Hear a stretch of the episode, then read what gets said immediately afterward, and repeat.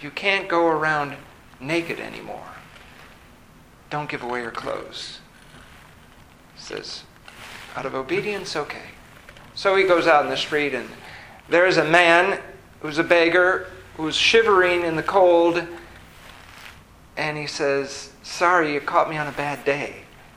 I've been ordered not to give away my clothes. But if you beat me up and took them, I wouldn't resist. I saw, I saw this radical attempt to live the Christian life. And I was inspired. Here he was quoting Catholic saints. He went to the uh, Calcutta to see Mother Teresa. He was doing some very beautiful and inspiring things.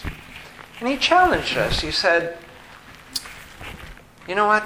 20% of the people own 80% of the stuff in the world.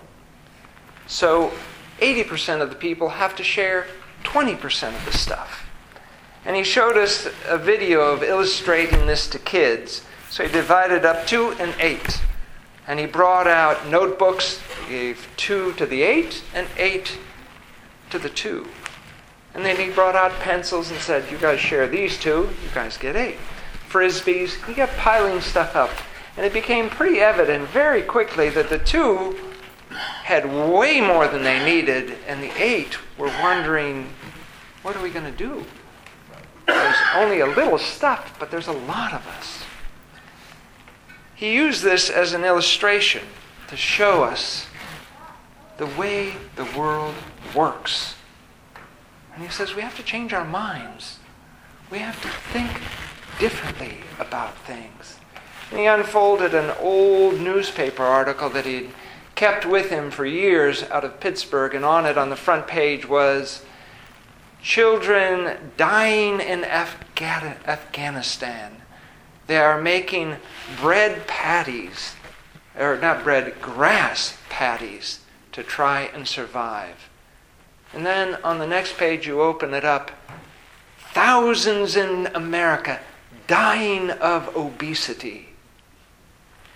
Same paper, two different articles. He says, What's wrong with this picture?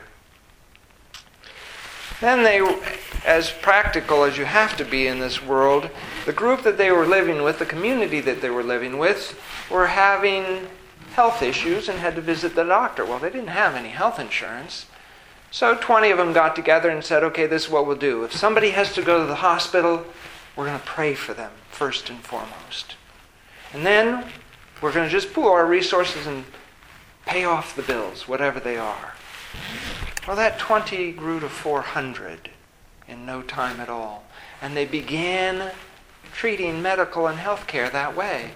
Pretty soon they were up to 20,000 people that would give their money to the organization to meet the needs of the people. Now, this is a pretty radical way to live. It is taking Christ's words literally and showing us it can be done. He got invited to speak to the Amish. And wherever he goes, he tries to offset his travel with the carbon expense. So if he has to fly somewhere, he tries to find some way to offset that flying. So he said, when I went and visited the Amish, it was easy. I had horses. Took me a long time to get where I was going. But they had horses and they lived for their neighbor.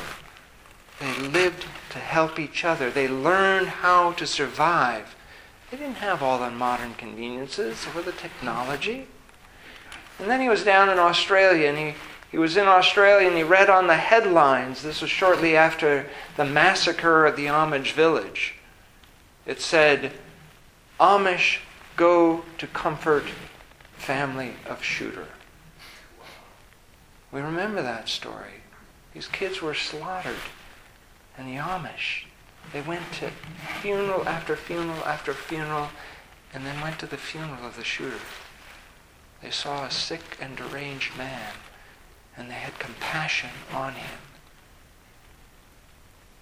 So this was refreshing to see, refreshing to hear. It was very challenging And it took us all out of our comfort zone to make us realize that there is a better way, that we can do better.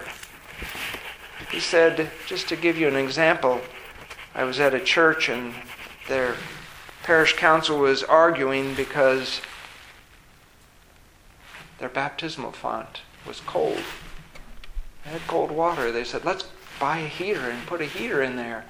And he thought, well, wait a minute, there's better things we can do with this money. We can do all kinds of things. He says, church isn't there to insulate us from the world's needs.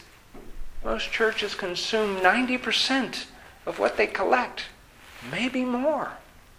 Churches have become places where there's infighting and struggle, peace and joy and solace in the world. It should be a place where we can arm ourselves and equip ourselves to go out and spread the message, to share the gospel through words and deeds. I was inspired. I was convicted. And then came the question and answer period. And just to show you how balanced this young man was, somebody asked him, You know, Jesus got mad in the churches or in the temple because they were selling things in the temple, and he drove them out. Should we do that? Should we shake up the Christian community and, and go in and drive them out? He said, No. No. Christ didn't come to make us feel guilty.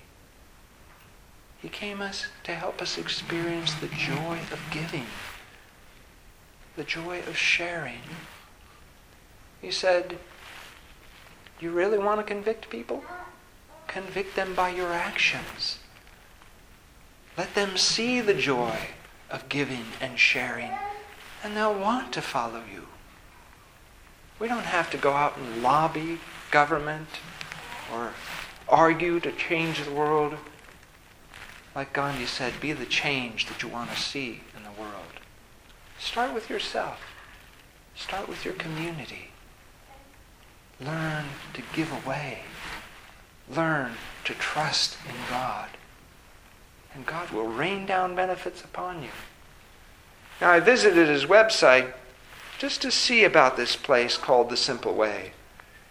And like any organization, they have rules, they have regulations, they have activities. It's incarnational just like we are. We have our committees, we have our budgets, we have our expenses, we have our rules. They have all of that. But first and foremost is their relationships, one with another. That's what they value most. And out of that, God's love spreads and reaches people. So today we celebrate something radical. The King of the world entering Jerusalem on the back of a donkey. How vulnerable is that? How humble is that? That's our God. That's our leader. That is who we follow. Now, if we can't live as radically as Shane and his followers, let's at least try and live radically in our midst, in the community we find ourselves, in loving one another, in overcoming our differences, in sharing with one another, looking out for our neighbor first. It's a great feeling, and it's what God came to show us to do, to live more abundantly. In the name of the Father, and of the Son, and of the Holy Spirit. Amen.